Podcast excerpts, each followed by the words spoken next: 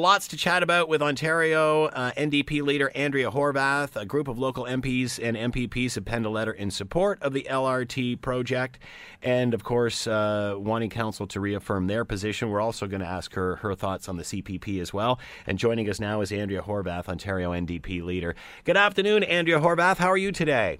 I'm doing very well. Thank you. Scott, how are you? Good. Thanks for taking the time. We always appreciate this. First of all, your thoughts on the proposed changes for CPP, and of course, if that's the case, uh, Ontario backing out of our plan. Well, you know, I, I uh, myself uh, have to congratulate the federal government and the eight provincial governments for uh, moving on this uh, particular file. Uh, we've been, the NDP that is, have been uh, pushing on CPP reform for quite some time now.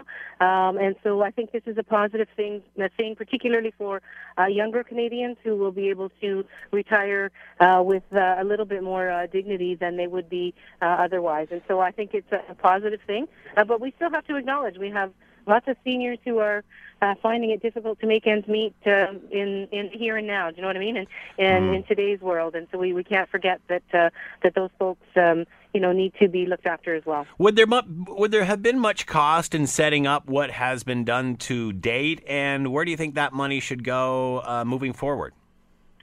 Uh, well, I'm, I'm not sure exactly how much the provincial government at this point had invested in the ORPP. I know they had many staff working on it from a couple of different ministries. Uh, having said that, uh, uh, I think that the the move to to the CPP as opposed to the ORPP uh, was the, the right call. Uh, in fact, I said that to the uh, Ontario Chamber of Commerce uh, just in March when I was at an event of theirs in uh, in, in Oakville, uh, indicating that my perspective would be that the better the better way to go would be with the CPP as opposed to the ORPP. And so uh, I think this is a is a kind of a positive step and a, a positive place for us to be now. Uh, the reason for the CPP preference simply because uh, duplication. Uh, yeah, duplication, administrative costs. I mean, let's face it. Why, why set up a whole new system um, it, that would cost quite a quite a bit? I mean, I'm I, am i am sure that the premier must be a little bit relieved, frankly, uh, because um, I, I know that the cost of setting up the ORPP in Ontario uh, would have likely run into the billions. I mean, it, that's what people were estimating. So, uh, so this is a win-win, and it not only addresses retirement income, of course, for Ontarians, but also you know people across the country, which is was was also a is also a positive thing. Some skeptics were saying that the government was creating a pool in order to a pool of money in order to dip into to help fund uh, various infrastructure projects. Is there anything like that in the works if we go a CPP route?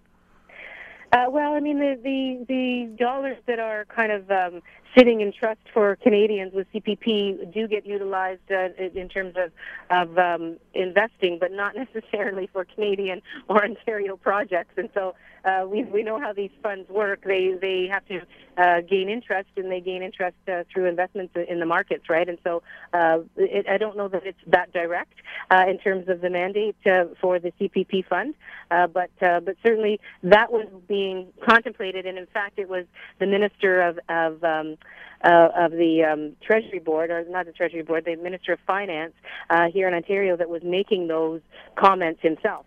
That this was going to be a new pool of money uh, that could be accessed for, uh, you know, for you know various infrastructure projects. But my understanding was that he was referencing um, a, a, not direct funding, uh, but rather, uh, uh, you know, basically fi- uh, utilizing that fund as a new uh, as a new way to to try to to get loans from the, for the government. What do you say to small businesses who may be feeling the pinch by this additional contribution?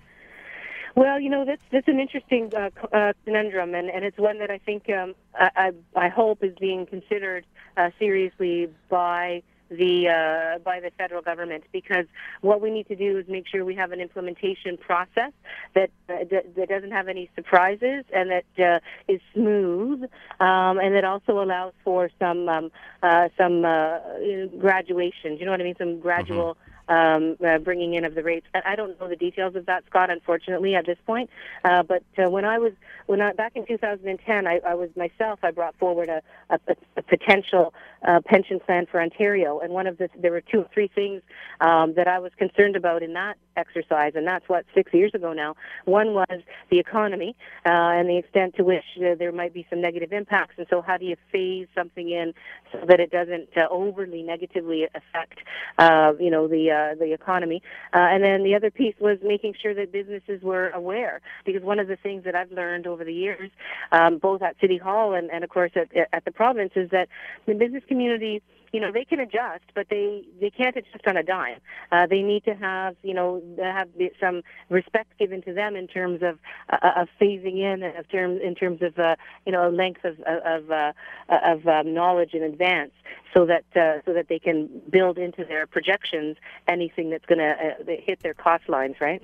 All right, let's move on to LRT. Uh, we've seen a lot of support recently. Uh, developers, group of developers got together, and and I guess this all started when Hamilton uh, decided they were going to vote to reaffirm their position on LRT, something that I think took a lot of people by surprise, including uh, the premier.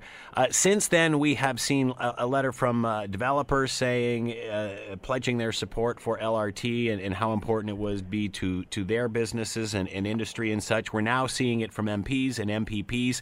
How important is it, Andrea, that that not only the people who may be uh, n- not interested in LRT get their view known, but also there's a movement to to better explain to people what is happening.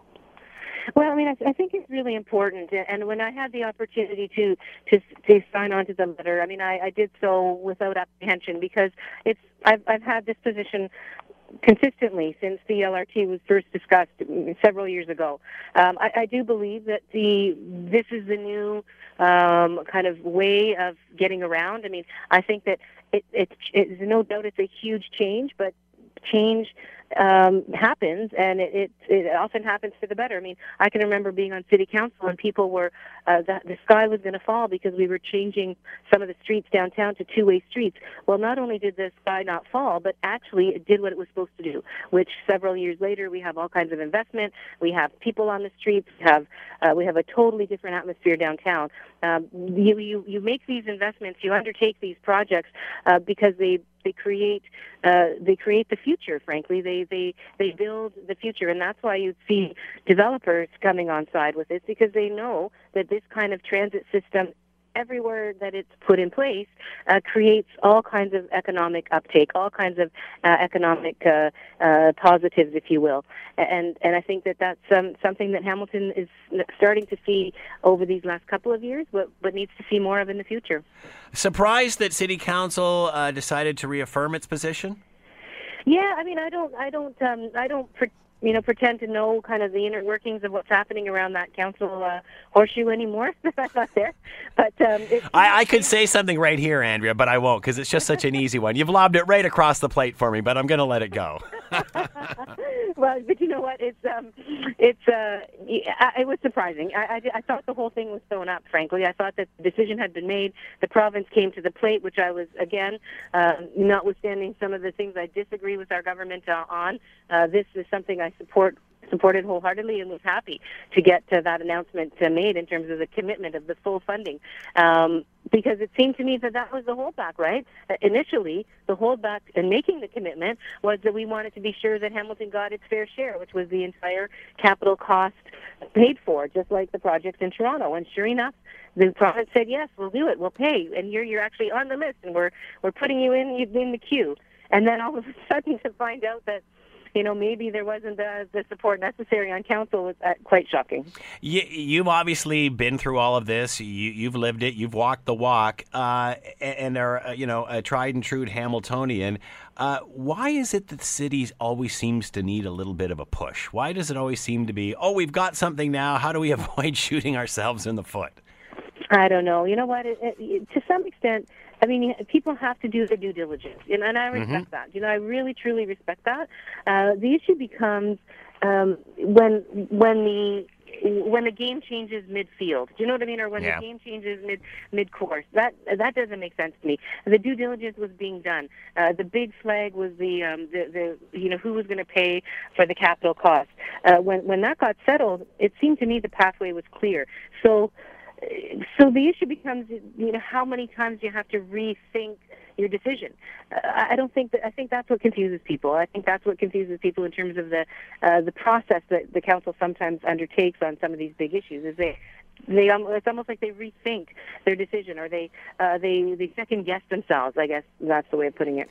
And I guess we're seeing that with the route too, because there's all of a sudden discussion uh, now. And, and I guess, as you said, this is the time to have these debates. This is the time to, to to to bring the information forward.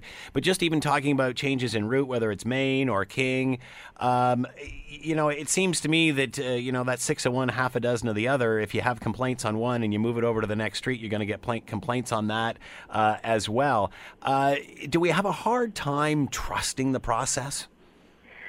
Well, you know what? Look, I, I mean, I was a, I was on city council when we when we narrowed in the the west uh, the eastern side of uh, King Street King Street and we put the downtown mm-hmm. um, uh, gateway there. Yep. And we heard the businesses were going to you know flounder and it was going to be a terrible thing and it was going to you know everybody was going to go out of business.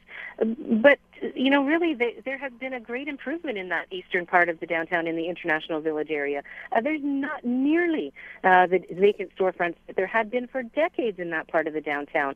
And so again was there a little bit of pain at the beginning? Yes, there was.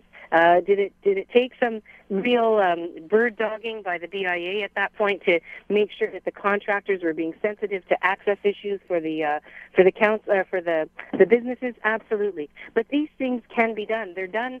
They're done in communities around the world, right? And so our community is no different. Um, it, will it'll be a little bit painful, absolutely. Uh, but but the the gain will be worth the pain. Uh, what would you say to businesses that will be affected during construction? I would say well, I'm actually going to probably meet, be meeting with some uh, today. Uh, but one of the things I would say is that um, uh, you need to be vocal and observant about what's happening on your doorstep during any construction process.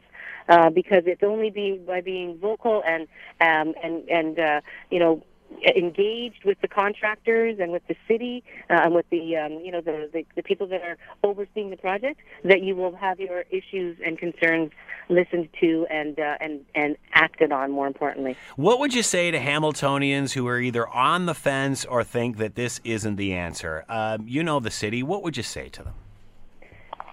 Um, well you know what? I, I respect that uh, that there are people who think that this is the wrong way to go. Uh, I respect their their opinion and their and their, and right to their opinion, uh, but it really is. These these kinds of opportunities don't come around very often, um, and you, you really do when you're looking at this kind of a project. You need to look at where the city will be 10, 20, 30 years from now and not just what's happening today. And that's what we're building, right? We're building the future of our city. Is it about bus rapid transit or LRT, or is that discussion already gone by? I'm, I'm hoping that that discussion has already gone by. Uh, however, I think that we need to acknowledge and recognize that there there does need to be uh, a investment in uh, and commitment to uh, other other bus routes uh, around the city. So I think particularly about the mountain, I know there's real concerns about that. Uh, but I think that while we're doing this work downtown, uh, we also need to keep a, a, commitment to services all around the city because those are the services that will feed in to the LRT as well. Andrea Horwath has been with us, Ontario NDP leader. A group of local MPs and MPPs have penned letters in support of Hamilton's LRT project. Andrea Horwath's one of those signatures. Thank you very much, Andrea. Much appreciated. My pleasure. Thank you, Scott. You take care.